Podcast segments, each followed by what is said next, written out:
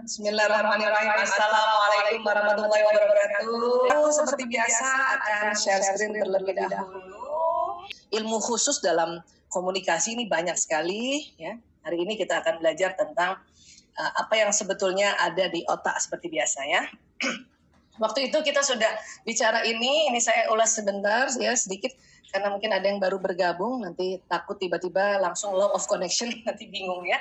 Baik, inilah uh, yang kita sudah pelajari tentang watak, kemudian tentang hasratnya, kemudian tentang apa cara berpikirnya, ya, di mana sanguinis itu selalu siapa di otaknya. Jadi pertanyaan pertama siapa gitu ya, kemudian koleris apa, kemudian plekmatis bagaimana, dan melankolis mengapa atau kenapa. Karena watak kita dua yang yang uh, watak uh, dasar maka ya kita gabungkan gitu.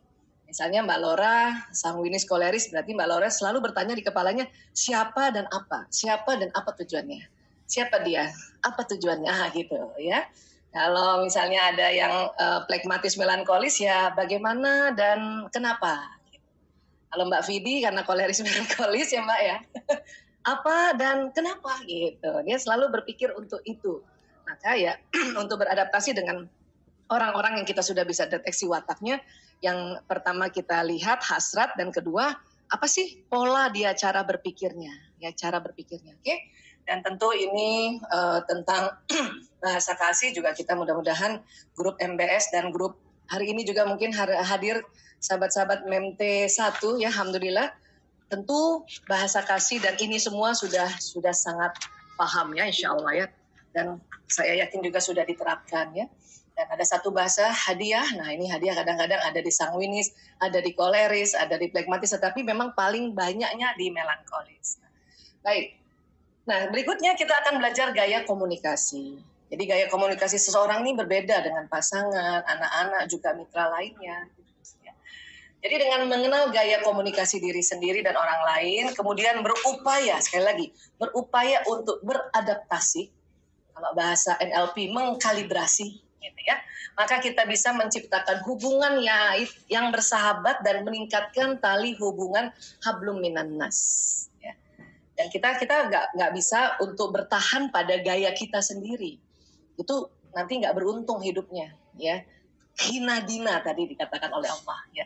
Jadi kita harus berusaha beradaptasi, mengkalibrasi. Baik, eh, kenapa? Karena memang watak itu kan ada di otak.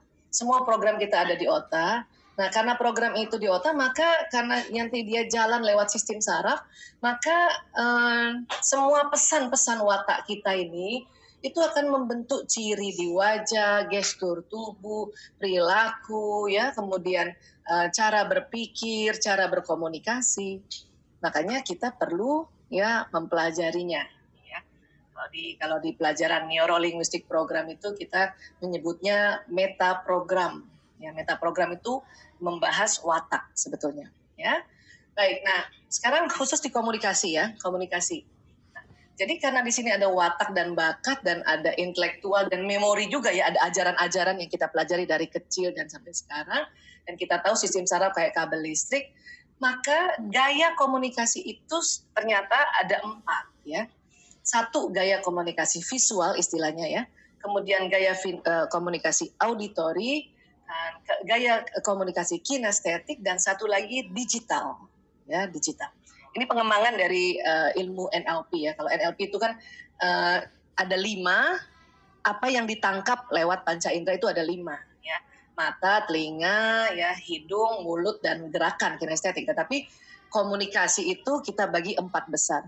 Ini sebagaimana uh, watak yang dibagi empat besar yang tadi kita sudah lihat ya visual, auditory, kinestetik, digital. Oke. Okay? Nah, sekarang jadi uh, visual itu meliputi ini ya, uh, look, picture, see, imagine, clear ya. Auditory, sound, hear, tell me, resonate, ideas ya. Kinestetik, feel, touch, comfortable, connect dan fits ya. Digital yaitu make sense, think, thought, process, logical, uh, or order ya. Jadi ini uh, empat besar ini sebetulnya dia ter ya termanifest dari jenis watak ya. Oke, sekarang visual ya. Kita sekalian ngecek ya. teman teman-teman yang mana nih gaya komunikasi utamanya, oke? Ya. Visual itu memandang segala sesuatu sebagai bentuk gambar. Ya. Kemudian mengingat dengan menciptakan gambaran-gambaran visual di dalam pikiran mereka. Kemudian belajarnya lebih cepat, ya. Kemudian mudah bosan ketika mereka tidak punya rencana. Ini gaya komunikasi visual. Otomatis gaya belajarnya juga gaya belajar visual, ya. Menghargai waktu.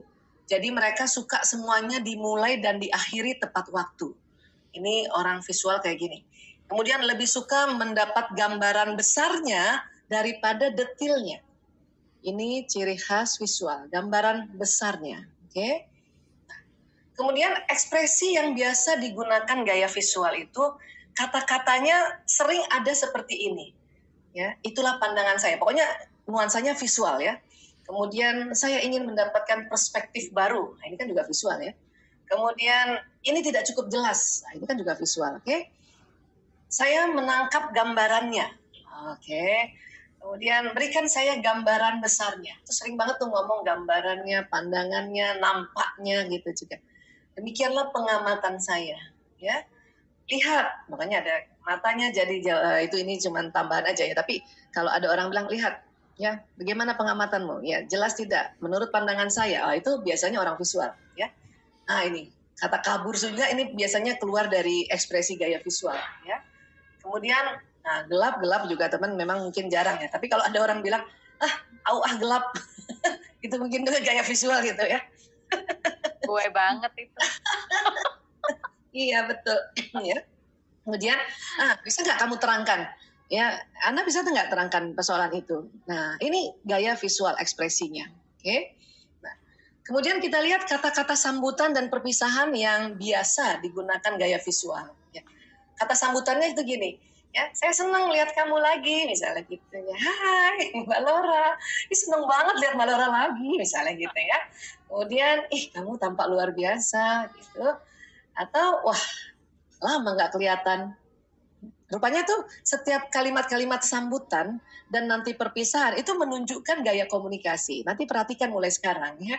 Nah, ini sambutan kayak gini. Jadi dia yang visual itu ada selalu ada uh, kaitannya visual penglihatan Terus kalau nanti perpisahannya sampai jumpa lagi ya gitu, sampai jumpa lagi. Nah, itu gaya visual tuh.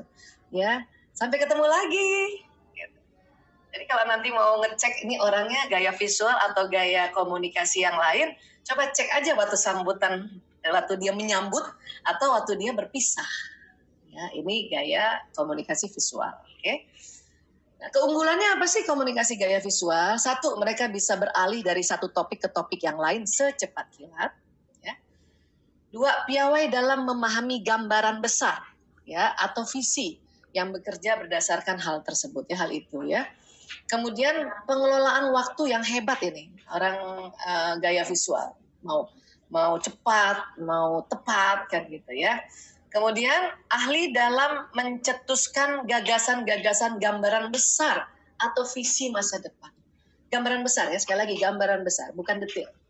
Ya, kalau kita sering ngomongnya kayak gitu, gambaran besar, ah itu berarti kemungkinan besar kita nih gaya visual. Ya.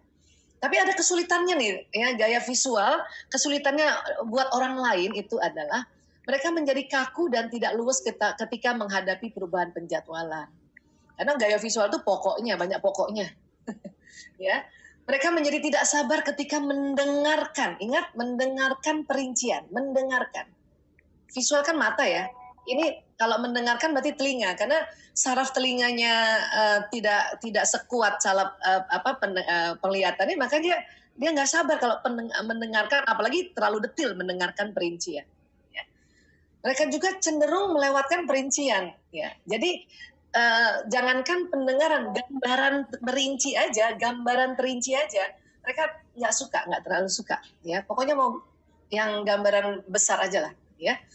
Kemudian mereka bisa menjadi tidak sabar dengan orang lain, mereka cenderung membuat orang lain dan diri mereka sendiri menjadi terburu-buru.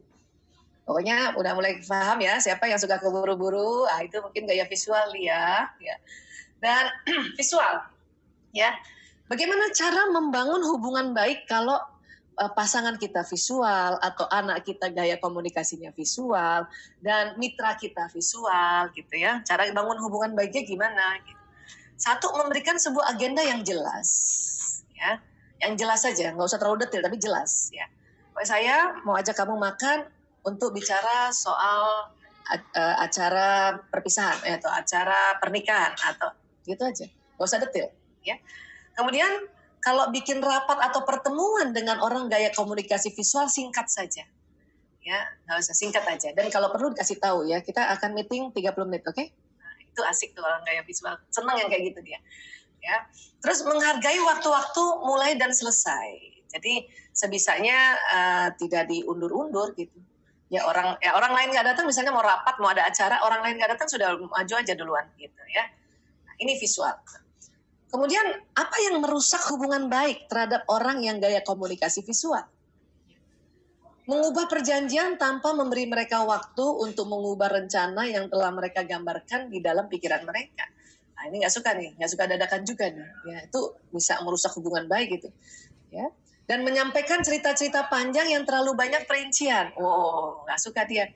Ya, makanya bisa merusak hubungan baik nih kalau misalnya suami kita yang visual atau ada anak kita yang visual atau teman kita yang visual ya.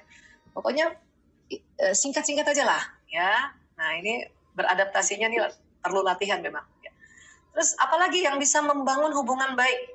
Memberikan cukup banyak pemberitahuan ketika mengubah, menunda atau menjadwalkan menjadwalkan ulang acara-acara. Ya, ini harus kasih tahu, sering-sering kasih tahu, tapi nggak usah nggak usah detail gitu. Ya, kasih tahu, kasih tahu, kasih tahu, ulang-ulang. Ya, segera menyampaikan intinya ketika berbicara. Ya, apa istilah sekarang to the point. Ya, Terus apalagi yang bisa merusak hubungan baik dengan orang yang gaya komunikasi visual? Mengadakan rapat-rapat yang lama, ya. Datang terlambat ke pertemuan yang sudah dijadwalkan. Iya ya. Itu juga kalau anak kita visual, dia kan selalu mau yang cepat bu. Ayo dong, ayo dong bu cepet dong bu, gitu. Ya. Dan kita meminta informasi yang mendetil pada mereka. Itu merusak hubungan baik. Ya. Kalau punya suami, yang gaya komunikasinya visual, kita minta ayah jelasin, ayah tadi kemarin ke Jatinong ngapain aja, hari ini ngapain, hari itu ngapain, uh, itu bisa merusak hubungan baik itu. Ya, dia akan nggak suka, akan jengkel ya, misalnya begitu ya. Kemudian apalagi meninggalkan voicemail yang panjang atau mengirimkan email yang panjang untuk mereka. Mereka nggak suka nih, ya terlalu panjang. Seneng sih voicemail, seneng juga email, tapi yang to the point to the point aja. Ini gaya komunikasi visual. Oke. Okay? Nah, berikutnya auditori. Lah, kok ini udah jalan muncul sendiri. auditori, mengingat apa yang mereka dengar kata demi kata. Insya Allah. Kemudian apalagi belajar dengan mendengarkan dan biasanya tanpa mencatat. Jadi telinganya sensitif banget telinganya ini. Ya, persarafan di telinganya itu lebih kuat menangkap informasi daripada indera yang lain. Ya. Kemudian pintar cerita ya. Kemudian berbicara pada diri sendiri ketika bekerja atau berkonsentrasi. Ada teman-teman yang begitu? Kalau saya ini nih.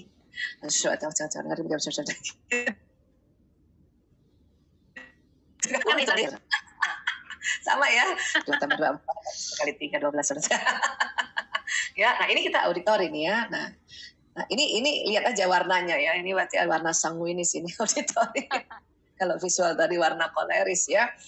Baik, kemudian ekspresi yang biasa digunakan gaya auditori. Katakan sekali lagi, oh pokoknya ada ada kaitannya sama bunyi atau dengan kalimat ya. Kemudian mencicit seperti tikus. Ih, orang itu mencicit, wow, itu jarang ya pakai gini ya. Nada bicaranya serius banget, serius sekali. Ini biasanya orang auditori kalau ngomong banyak gininya. Simaklah uraiannya, masya Allah. Terus ya program itu sudah dicanangkan Nah, kemudian itu klop buat saya. Nah, ya. Kemudian ucapkannya, ucapannya nggak enak nih telinga saya. Bukan tulisannya ya, tapi ucapannya gitu. Ya. Waduh, dia menyuarakan pendapatnya. Terus ya masalah itu nggak usah digembar-gemborkan. Ya. Aduh, sudahlah jangan diributkan lagi. Nah, ini gaya auditori. Pokoknya kalimatnya coba perhatikan. Dia pasti masalahnya atau kaitannya dengan pendengaran, dengan auditori ya. Kemudian gaya kata-kata sambutan dan perpisahan yang biasa digunakan, gaya auditori, kata sambutannya, saya senang kamu nelpon gitu ya. Hai Melora, aduh seneng banget kamu menelpon aku. Vera mbak. Oh, Vera. ya benar. Senang bicara dengan Anda. Kalau ada orang yang ngomong gitu, aduh senang banget bicara sama kamu. Nah, itu berarti dia dianya yang auditori, ya. Aduh, ya atau saya menelepon untuk menyampaikan bahwa pokoknya ada kaitannya sama telinga ya. Dan kemudian kata perpisahannya ini, nanti kita bicara lagi ya. Dadah gitu. Nanti saya telepon lagi ya nanti ya. Nah, itu biasanya auditori tuh. Ya. Nanti kita sambung obrolan kita ya. Jadi mulai sekarang kalau ada yang ada yang menyambut dan ada yang berpisah kita perhatikan ya gayanya. Tapi kalau sudah belajar dasar tentang watak itu tinggal kita aplikasikan ya. Kan kaitannya dengan watak samu ini sih ya. Kemudian keunggulannya apa sih? Mereka biasanya adalah pembicara yang fasih. Ya. Kemudian banyak ide bagus untuk diajak bertukar pikiran ya karena kreatif kan banyak idenya ini mau ini belum selesai ini mau ini suka diskusi dan memberikan penjelasan yang panjang. Nah, jelas auditori ya. kemudian mereka pintar bercerita ini sampai dua kali ditulis ya. Kemudian mereka suka melakukan perbaikan baik terhadap hal maupun proses. Jadi orang uh, auditori ini kan memang spontan. Jadi dia pokoknya kasih kasih tahu hari ini ini begini dulu idenya. Besok kalau perlu direvisi ya besok baru direvisi gitu jadi nggak usah lama-lama, nggak usah dipikirin dulu baru dikerjakan. Pokoknya kerjain aja dulu. Nanti kalau ada yang salah kita revisi. Nah, gitu. Maksud dari mereka suka melakukan perbaikan. Sambil jalan ya Mbak Isa? Yes, sambil jalan. Itu bahasa populernya ya. Baik, kemudian kesulitannya apa? Cenderung berterus terang dan tampak terlalu apa adanya. Nah ini hati-hati nih. Ini bikin kesel orang lain nih. ya.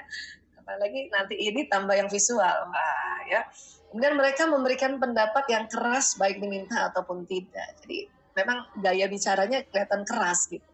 Ya, ini menyulitkan orang lain jadinya. Jadi orang lain udah takut duluan. Ya. Kemudian cepat marah apabila merasa tidak didengarkan. Nah, ini harus kita paham nih ya. Kalau kita punya anak yang auditori, maka ya uh, kalau dia ngomong kita harus dengerin tuh. Ya. Mereka sering menyela dan sulit membiarkan orang lain menyelesaikan ucapan mereka. Nah, kalau ada ada anak atau suami ya yang suka nyela kita ngomong itu bisa saja di auditori itu. Atau kalau kita yang auditori, kalau kita sudah tahu ini menyulitkan orang, ya kalau kita menyela gitu ya, maka kita tahan untuk tidak menyela ya. Apalagi kalau lagi meeting ya orang lagi ngomong dia tahan. Buat orang gaya auditori suruh tahan untuk idenya nggak cepet-cepet disampaikan itu betul-betul penuh perjuangan. Tapi insya Allah pahalanya banyak. itu ya. Kemudian cenderung melompat dari topik ke topik. Ya, jadi karena dia uh, banyak banget yang mau diceritakan gitu. Itulah makanya kalau kita tahu bahwa kita gaya komunikasi auditori dan kita mau meeting, makanya kita harus ada tulisan-tulisan sedikit. Kita punya catatan-catatan sedikit supaya uh, poin demi poinnya itu teratur. Kalau kita mau seminar atau ceramah dan kita gaya auditori, ya itu paling enak pakai slide ya supaya dia uh, tepat tepat tepat ya punya ya susunan susunannya. Okay? Baik, auditori bagaimana untuk membangun hubungan baik pada orang yang gaya komunikasinya auditori? Ya, tentu coba tanya tentang diri mereka. Oh, bisa bisa cerita tuh panjang tuh. ya, tapi itu untuk membuat hubungan baik itu harusnya. Ya. Begitu juga buat suami, buat anak. Kalau kita tahu dia gaya komunikasinya auditori ya, kemudian dia udah datang. Nah, kita lihat lagi ya dia laki apa enggak nih? Kalau anak laki-laki ya diamkan dulu 10 menit. Setelah 10 menit tanya gimana nak? Hari ini nak? Kamu nak? Tadi gimana nak? Pasienmu nak? Misalnya gitu ya karena Mas Lana auditori soalnya. Ya. kemudian tidak menekan mereka. Ini kalau mau membangun hubungan baik nggak menekan mereka ya. Kemudian membantu mereka tetap pada topik. Kalau nanti udah cerita ke mana, kita kita ikut aja. Terus nanti kita bisa bilang, ayo kembali ke laptop. Iya, karena memang auditori ini dia senang senang sekali bercerita, apalagi informasi yang dia punya kan banyak dia akan cerita. Terus merusak hubungan baik gimana orang merusak hubungan baik dengan auditori ini? Melakukan hal lain ketika mereka berbicara pada Anda. Kalau punya suami, gayanya auditori, dia lagi ngomong terus kita juga pegang gadget, oh, marah itu dia. Ya walaupun kita nggak tatap matanya ya paling nggak kita nggak pegang apa-apa. Saya kalau suami uh, Mas Pri kan juga ada gaya auditorinya juga. Kalau dia udah ngomong saya langsung taruh itu laptop dan tangan kalau perlu di di kedepanin gitu. Jadi dia lihat. Walaupun kita nggak tatap matanya terus ya kita sambil lihat sekali terus sambil eh, apa cantik-cantik itu lihat ke bawah terus lihat lagi ini ini harus kita sadari bahwa memang beginilah hablum minanas yang ingin kita uh, jalin.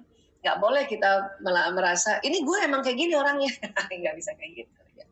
Baik, kemudian ya pada saat dia cerita kita terlalu menyela dia atau kita menginterupsi dia, dia kita akan rusak hubungan baiknya biarkan dia cerita walaupun nanti kita kira-kira dia ada koma ya jadi kembali ke sini nih mas nah, boleh kayak gitu ya uh, meninggikan suara anda saat berbicara pada mereka. Ya itu merusak hubungan baik. Padahal dia padahal orang gaya auditori ngomongnya cukup tinggi juga.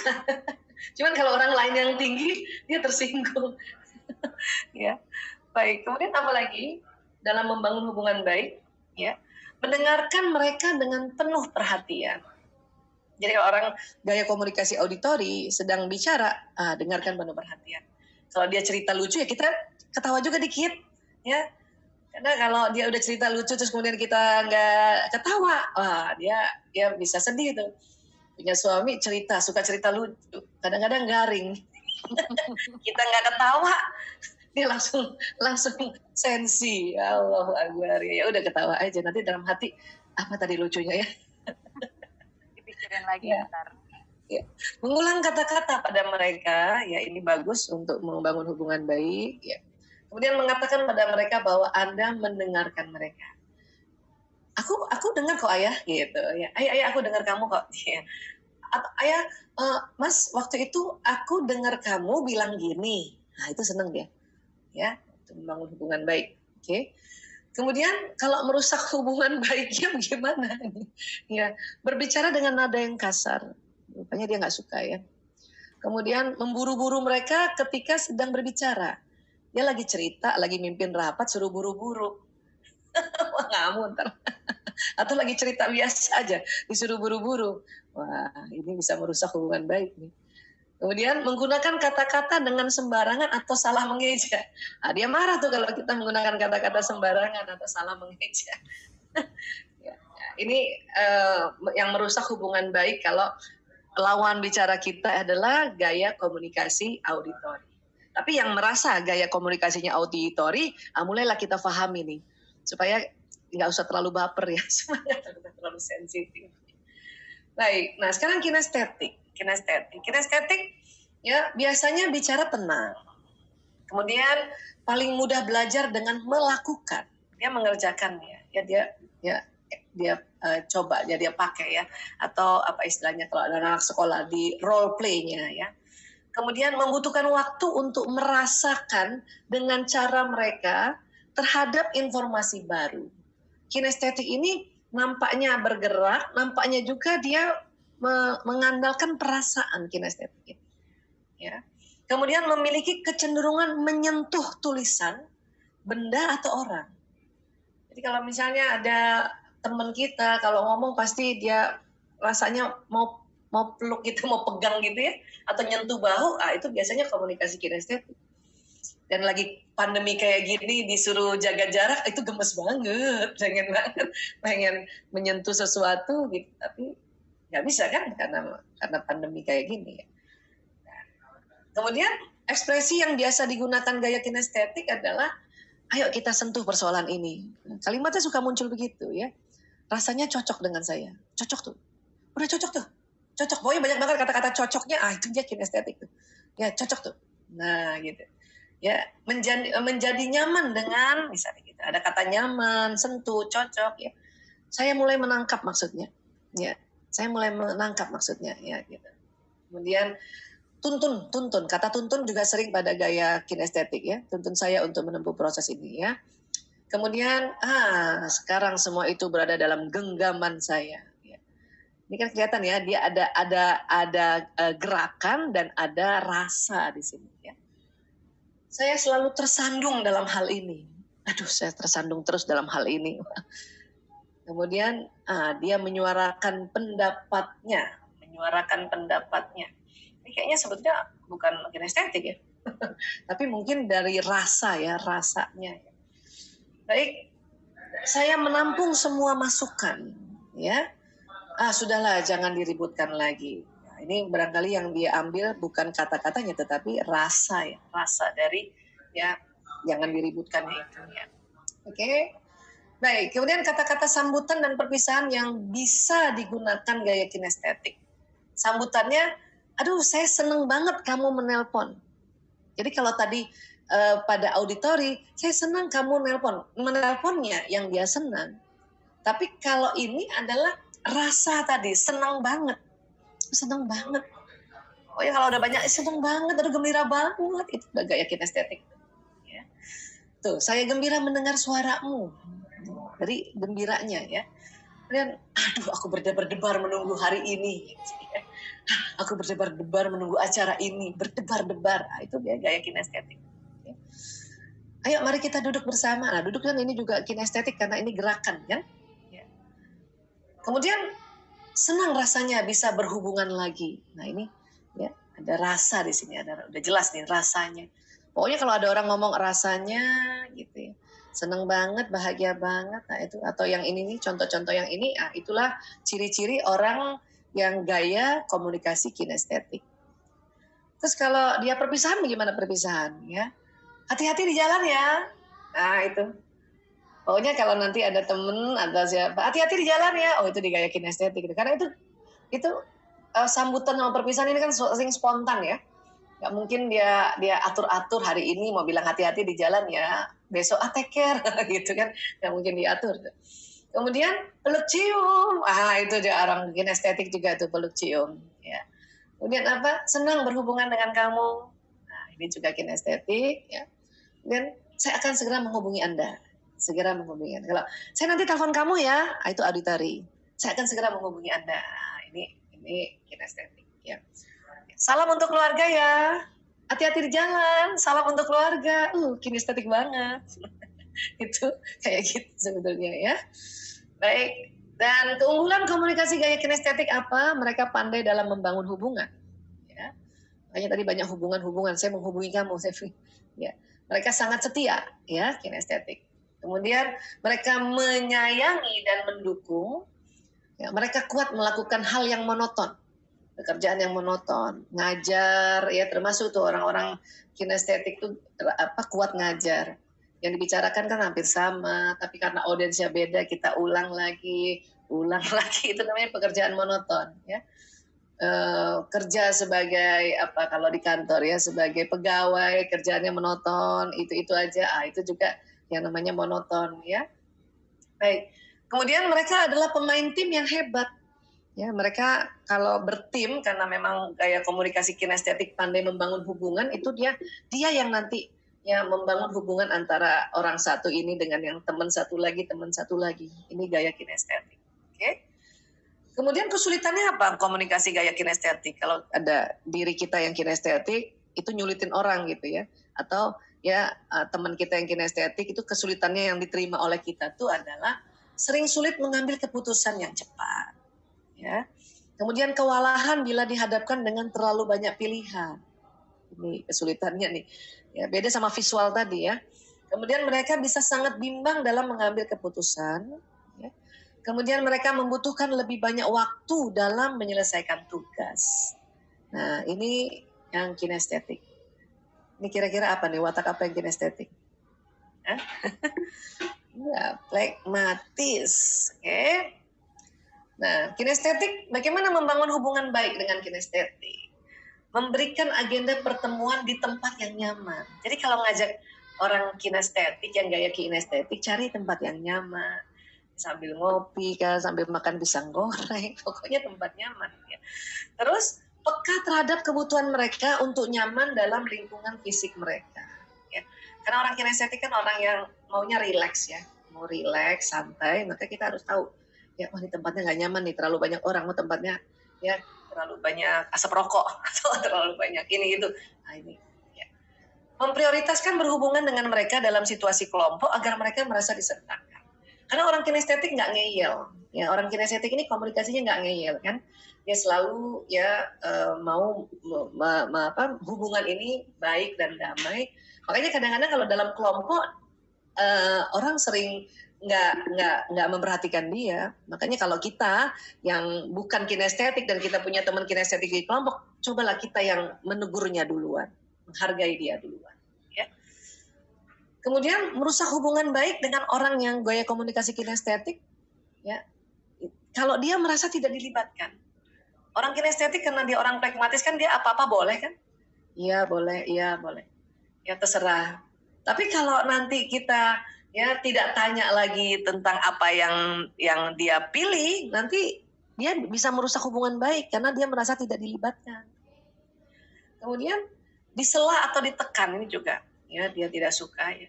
Kemudian juga menjejali mereka dengan terlalu banyak gagasan atau pilihan sekaligus. Kan tadi dia punya uh, kesulitan ini kan adalah ya sulit untuk mengambil uh, keputusan yang lebih dari yang banyak gitu kan. Makanya kalau ada kita punya anak, punya suami atau punya teman yang gaya komunikasinya kinestetik, kita kasih banyak terlalu banyak pilihan sekaligus lebih dari dua, ya itu bisa nggak enak dia dia nggak nggak suka lah istilahnya dia nggak nggak seneng ya. Jadi bisa merusak merusak hubungan baik ya. Oh ya kalau punya punya keluarga punya teman yang gaya komunikasinya kinestetik kasih pilihan tuh kalau nggak satu ya dua ini gitu ya. Kemudian apalagi membangun hubungan baik memberikan waktu atau tanggal mulai dan selesai untuk semua acara dan tugas ya dia senang tuh kalau misalnya ya, tanggal sekian nanti kita mulainya misalnya jam 10 nanti selesai jam satu siang. Nah dia suka ya kayak gitu. Ya memberi mereka waktu untuk kreativitas bersenang-senang bermain dan bergaul. Karena kinestetik ini memang senang bergaul senang senang berhubungan dia senang hubungan. Kemudian menawari mereka sedikit pilihan yang jelas dan sederhana. Nah ini tadi yang saya bilang. Ya jadi pilihannya yang jelas dan sederhana gitu nggak usah rumit. Ya itu aja kadang pilihannya jelas ya terserah kok. Terserah kamu gitu ya. Dan merusak hubungan baiknya apalagi meremehkan kontribusi intuitif dan emosional mereka terhadap sebuah rencana atau tugas. Orang kinestetik ini intuitif banget memang ya.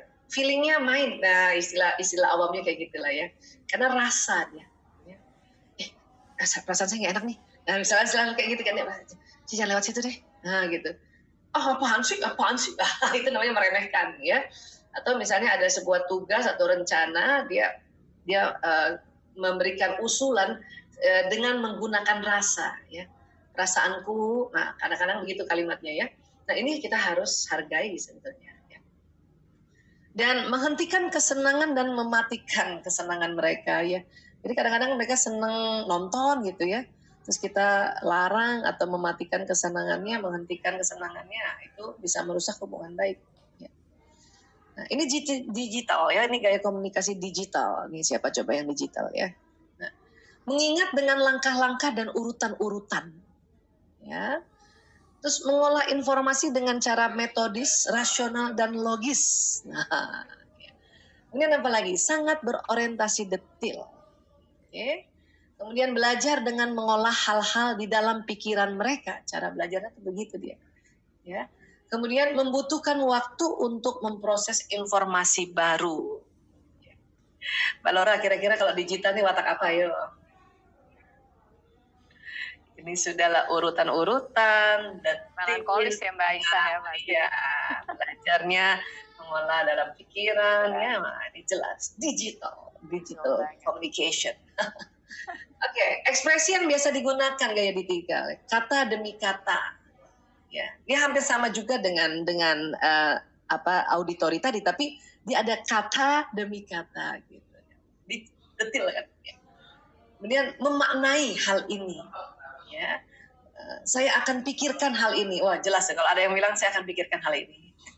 Think about it. Wah itu gaya digital. Kemudian memusatkan perhatian pada kemudian tidak diragukan lagi juga gaya digital. Saya tahu, kalau ada orang bilang, iya saya tahu, itu sering banget komunikasi digital saya tahu. Ya kalau tadi komunikasi kinestetik, ya terserah kamu, ya terserah saya, yang terserahnya ya. Kemudian menggambarkan secara detil. Kalau kamu gambarkan secara detil, wah, ini bisa dua nih, bisa kombinasi yang gaya gaya digital dan gaya visual nih kan gambarkan secara detail.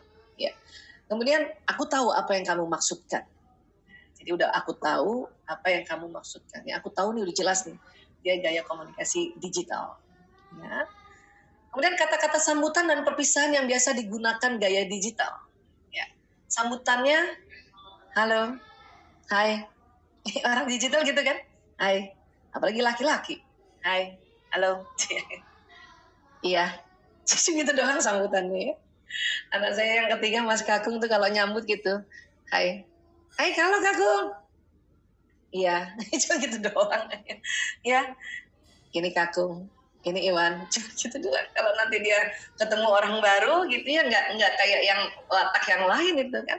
Nah, ini simple aja, ya. Karena memang orang gaya komunikasi digital itu, apalagi ketemu orang baru, dia tidak aman secara sosial, dia pasti ya separuh-separuh gini ngomongnya datar juga ya Mbak Isa? Ya, datar, datar, iya. Face gitu ya. Uh, halo, hai. Iya. Satenya Bang, 30 tusuk. datar. Susah, tuh. Susah. Oke, okay, kalau perpisahannya, sekian dulu. Simple banget, sekian dulu. Sekian dulu ya. Sampai nanti. Kalau tadi yang lain kan ya sampai jumpa kan gitu ya. Itu kan visual ya. nanti saya telepon ya. Itu auditori gitu ya. Jadi sampai nanti sekian dulu. Ya, dadah. Kalau teman-teman ada yang punya suami gayanya digital gini, ya, ya namanya juga digital. ya, nggak usah diminta untuk dia eh, macam-macam hal ya, karena nanti merusak hubungan ya. Jadi keunggulan komunikasi gaya digital mereka ahli dalam memecahkan persoalan-persoalan rumit, jelas banget. Ahli strategi yang hebat, ya. Kemudian piawai dalam mengelola dengan detail, ya. Mereka unggul dalam mengurutkan dan menyusun tugas dan proyek. Namanya juga urutan ya digital. ya. Nah, kesetiaan mereka begitu kuat, ya. Nah, ini luar biasa nih orang orang melankolis dengan komunikasi gaya digital. Kemudian kesulitannya apa nih kalau buat kita kalau ada mitra atau pasangan yang gaya digital? Satu lambat mempercayai orang baru. Juga lambat mempercayai hal-hal baru bahkan lambat mempercayai konsep-konsep baru makanya kadang kalau kita bikin training ada saya tahu teman-teman peserta ada yang melankolis wah ini gaya komunikasinya digital. Itu pasti bertanyanya mengulang-ulang dan dia akan mikirin itu konsep baru yang diberikan di dalam training kan gitu ya. Tapi itu begitulah gaya komunikasi digital walaupun ya yang penting kita kan tahu oh ya ini dia ah, harus harus berkali-kali dikasih tahu nih bagaimana konsep baru gitu Kemudian mereka tidak membagi-bagikan informasi dan harus diminta secara khusus. Orang digital itu harus ditanya ya dia supaya dia ngasih info, kasih informasi. Kalau nggak ditanya dia nggak nggak bilang. Beda tadi auditori, belum ditanya udah ngasih tahu. kalau digital harus ditanya. Jadi kalau punya anak gaya komunikasinya digital, tanya aja bu. Gitu. Cuman lihat-lihat waktunya juga nih anak lagi pada perempuan itu ya. Tanya bahkan bahasa kasihnya gaya digital ini kan waktu, waktu yang bersama. Dia duduk sama ibunya, dia duduk sama ayahnya, dia nggak ngomong apa-apa tuh. Harus ditanya memang. Ya. Kemudian mereka bisa menjadi keras kepala bila disuruh-suruh. Jadi ya kalau punya anak gaya digital nggak usah terlalu ditekan disuruh-suruh ya dia keras banget nih. banget nih. Ada satu di rumah mereka tidak suka disela juga apalagi laki-laki. Udah ngomongnya panjang detil disela yang nyela istrinya. Ah itu udah. Itu antara kombinasi otak laki-laki watak melankolis dan uh, bahasa kasih waktu dan gaya komunikasi digital. Ya. sabar-sabar mbak Laura ya. Nah, digital, bagaimana membangun hubungan baik? Satu, memberikan agenda yang detail. Nah, kalau kombinasinya dengan yang visual, baik tadi ya visual memberikan agenda yang jelas. Kalau digital memberikan agenda yang detail. Nah, karena watak itu dua, berarti gaya komunikasi bisa dua kombinasinya itu. Yang visual digital sudah jelas, detail, asik. Pusing ya. OMG. Yes. Dan membuat penjadwalan bersama mereka Ya. Jadi kalau bikin jadwal nggak sama-sama mereka nanti diulang lagi loh. Jadi sekalian sama mereka kalau ada mitra yang punya gaya komunikasinya digital. Ya. Kemudian memberi mereka waktu untuk menjelaskan dengan detail. ya. Nah ini kalau mau membangun hubungan baik ya. Tapi kalau merusak hubungan baik, merusak itu paling cepat ya. Kalau kita melanggar ruang pribadi mereka, oh ini merusak ruang baik, ya, hubungan baik ini ya. Kemudian mendesak mereka saat mereka sedang fokus mengerjakan sesuatu, oh ini paling nggak bisa nih. Anak, suami, mitra, adik, bapak, ibu kalau yang punya digital, dia lagi uh, sedang apa ya? Misalnya gitu ya, yang lagi betulin motor. Padahal nih mau minta tolong nih ceritanya nih, ya, ya tolong dong jemput lagi misalnya gitu ya kalau tapi suami saya bukan digital ya itu nggak bisa udah tahan-tahan aja yang punya suami komunikasi digital oh lagi ngerjain sesuatu. Atau boleh tanya ya ayah sibuk banget nggak? Kalau ini dadakan ya harus ya harus kasih tahu juga tapi tanya dulu sibuk banget nggak? Pasti dia tanya kan kenapa? Karena kan orang digital selalu nanya kenapa? Kan gitu ya. Baik menyajikan terlalu banyak gagasan dan tidak memberi mereka waktu untuk mengolah detail. Jadi kalau ada temen yang digital, pasangan digital, anak digital itu kalau kita kasih gagasan kasih waktu aja. Kasih waktu biar nanti dia mikir. Ya, dia mikir. Oke. Okay? Terus apa lagi untuk membangun hubungan baik? Gunakan logika serta berikan fakta dan angka saat mengambil keputusan. Nah, ini kesenangannya orang digital atau orang melankolis kan. Kemudian menyediakan lingkungan kerja yang tenang dan pribadi. Nah, kalau punya suami komunikasi digital, tolong siapkan tempat khusus buat mereka dan tidak sentuh barang mereka. Nah, ini kalau mau membangun hubungan baik nih. Apalagi kalau pasangan hidup ya. Anak-anak juga gitu. Kalau anak-anak bilang, "Bu, aku mau mejaku begini, aku mau pakai mejaku begini." Ah, itu harus kita sediakan itu. Dan nggak boleh ada yang kotak-katik itu meja mereka. Dia tahu, gerak sedikit aja tahu. Ini gerak ini, pasti tadi ada yang duduk sini nih. Ya Allah, tahu. Kok tahu ini? tempat pensil aku gerak nih 30 derajat. Aduh. Oke, okay. memberi mereka persiapan yang cukup. Pokoknya nggak boleh dadakan lah intinya ini kalau komunikasi digital ya. Kalau mau membangun hubungan baik. Dan kalau kita ingin merusak hubungan baik, masa ingin merusak ya? Menganggap kontribusi mereka sudah semestinya dan lupa berterima kasih. Ini nih lucu banget ya. Orang digital ini kan kadang-kadang kalau ngasih ide, idenya kan apik ya, karena dia pikirkan lebih detail ya tapi kadang-kadang orang itu suka lupa bilang terima kasih. Itu dia sedih banget loh. Walaupun dia nggak ngomong apa-apa, nggak langsung marah saat itu, tapi dia sedih. Ya. per ya langsung ya Mbak? Iya, langsung. Pokoknya cepet aja. Eh, terima kasih ya. Ih, idenya detil banget ya. Itu seneng banget kalau dia bilang, idenya detil banget. Ih, idenya mendalam banget. Wah, dia seneng banget itu. Ya. Kemudian mengubah agenda tanpa menyertakan mereka dalam prosesnya. Nah, udah deh. Rusak hubungan nih. ya, nah ini ini tadi ada empat dari komunikasi ya uh, visual, auditori, kemudian kinestetik dan digital ya. Tapi sekali lagi ini kan gampang buat teman-teman yang sudah mulai uh, dan sering belajar watak dan sudah ngelotok kalau orang kalau bahasa rambutan udah ngelotok tentang watak ya. Tapi ini ada tambahan sedikit untuk kita jauh lebih baik dalam membina hubungan. Nah, sebelum saya buka tanya jawab, ini ada sedikit uh, ilustrasi ya. Ini ada cerita nih ilustrasi ya. Namanya Ani. Ani. Ani. Sama Ani. Maafkan aku Ani. Ani. Sama Satria bergitar dong. Oh, gitu. Iya. Ani ini gaya komunikasinya kinestetik. Dia merasa sangat tidak dapat membangun hubungan dengan rekan kerjanya. Ya, Rekan kerja tidak mau diajak pergi makan siang atau minum kopi bersama dan dia khawatir bahwa rekan kerjanya tidak menyukainya. Kan kinestetik kan? Kan senang senang pergi ke tempat nyaman kan tadi kita punya apa penjelasan tadi kan. Nah, nah sementara itu rekan kerjanya kesal karena proyek yang sedang mereka garap bersama nampaknya uh, belum bisa. Ini kenapa ya kalau kita ketik bisa langsung loncat jadi bias ya?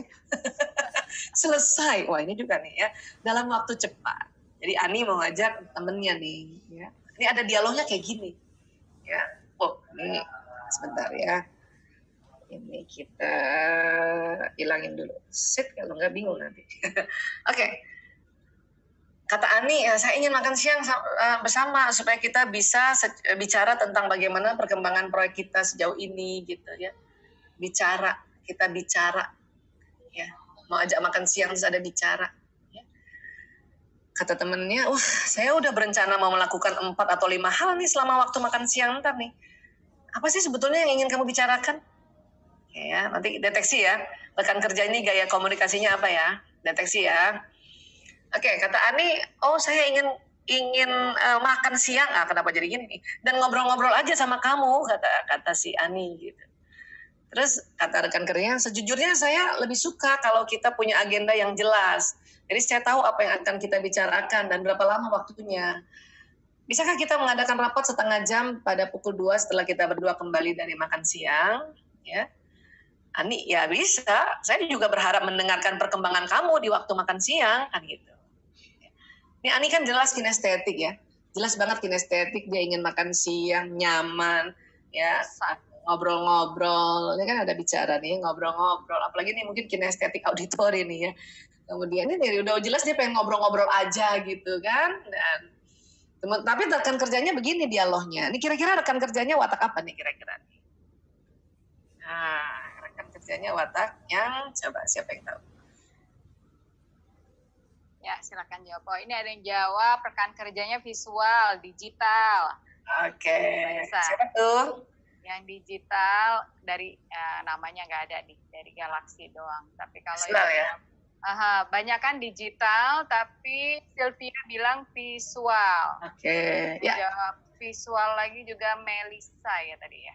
Oke. Okay. ada digital melankolis nah ditulis okay. rekan kerjanya ya? Ada ya, rekan kerja. Ani. Ani kan sudah estetik mulai banyak yang jawab visual. Nah, sekarang udah mulai banyak visual, tapi ada yang kombinasi visual digital juga. Ada yang jawab mulai ah, satu beda nih auditori. Oke. Okay. Ya, baik. Yang menjawab visual mendapatkan mendapatkan apa ya? Ya, voucher Carrefour. Diambil di itu Anis itu. Oh, Anis ya. Indomaret nih kalau gitu voucher Indomaret. Kita Indomaret aja. Iya, betul ya. Ya, visual ya. Nah, kalau Ani kan ya, nah ciri-ciri teman Ani kan ini tadi ya. Dia ingin mengetahui apa isi agenda Ani kan. Terus dia ingin menjaga rapat dengan singkat dan langsung ke intinya. Makanya tadi visual kan kayak gitu kan gayanya ya. Terus dia ingin kerangka waktu yang spesifik untuk rapat itu sebetulnya itu. Tapi Ani kan tadi mau ngobrol-ngobrol doang. Doang. ya ampun. Ya sampai banget deh. Dia tidak mau mencampurkan bisnis dan pergaulan. Gaya visual kan to the point kan. Ya. Bisa jadi misalnya kalau udah, udah visual kemudian digital, visual digital. Cakep banget itu ya. Oke, nah jadi gimana dong sebetulnya kalau kita kinestetik ini contoh ya, karena saya kasih gambaran kinestetik karena ini aku banget gitu. Jadi kalau kita punya rekan kerja visual atau uh, mitra apa pasangan juga visual gitu ya. Ini kan antara pragmatis sama koleris nih sebetulnya ya. Sebetulnya eh, kita bilang saya ingin mendapatkan gambaran lebih baik atas perkembangan proyek kita. Ya. Tadi Ani waktu di awal ngomong sih, cuman dia ngomongnya saya mau bicara-bicara gitu, saya mau bicara tentang proyek kita. Lah, gaya visual diajak bicara itu kan auditori. Dia nggak suka, nggak masuk di otaknya, atau kalau kalau bahasa populernya nggak nggak cocok di otaknya programnya itu. Karena dia visual kami bilang kita akan membahas gambaran gambaran ya. Visi gambaran ya. Nah ini. Ani sih menurut kata Ani tadi kan aku udah ngomong gitu. Tapi coba deh tadi ngomong iya aku ngomong. Kita akan bicara tentang perkembangan proyek kita bicara dengan gambaran itu sangat berbeda kata yang berbeda yang itu mempengaruhi gaya komunikasi mempengaruhi otaknya orang yang kita ajak bicara. Nah, ini contoh visual, ya. Kemudian lagi, atau saya sangat menantikan untuk mengadakan rapat dengan Anda, menantikan, pokoknya jadi ada hal yang betul-betul kita ingin ketemu dia gitu. Nah, itu kan senang kan? Kalau tadi kan cuman ya ngobrol-ngobrol aja, aduh ngobrol-ngobrol aja gitu. Ya, saya tahu Anda sibuk, jadi rapat ini akan singkat. Nah, buat orang visual itu selalu ada kata sebentar aja atau kita singkat. Ya. Kalau sebentar aja kadang-kadang suka ah yang benar gitu. singkat. Kalau perlu ya dari jam sekian jam sekian atau berapa menit ya atau berapa jam. Nah, itu. Ya senang yang begitu gaya visual ya. Kemudian uh, saya tidak membutuhkan semua detailnya, berikan saja gambaran besarnya. Ingat ya, kalau dia visualnya lebih lebih dominan atau lagi visual auditori ya, bukan visual visual di, uh, digital, itu minta gambaran besar, katakan gitu ya. Kita makan siang, eh kamu ceritakan gambaran besar, ya, nggak usah detailnya, gambaran besar. Nah, jadi gaya visual langsung karena karena masuk otaknya atau istilah anak orang sekarang ya istilah populer masuk akalnya itu waktu diajak, ah, dia mau itu, dia mau. Dan untuk kebutuhan Ani kan ngomong di tempat nyaman sambil ngopi itu kan cocok buat kinestetik ya dengan dia uh, relax ya. Tapi ingat Ani akan bicara dengan orang gaya visual. Nanti sambil minum kopi ya nggak usah lama-lama ya. Biar aja ngomong sebentar pas dia pergi baru kita santai-santai minum kopi sendiri. Asik. Ya itu ceritanya. Oke? Okay? nah ini ini contoh saja aplikasi antara bagaimana seorang kinestetik untuk bicara sama gaya visual kalau bisa nanti hafalkan hal-hal uh, yang yang uh, kebiasaan dia bicara gitu ya dia bicara. Pokoknya kalau visual itu pasti ada kaitannya dengan penglihatan auditori ada kaitannya dengan dengan uh, pendengaran gitu ya. Dan kinestetik ada kaitannya dengan rasa biasanya rasa perasaan atau atau gerakan dan digital biasanya ada kaitannya dengan detail ya. Kayak gitu. Ya. Oke okay, saya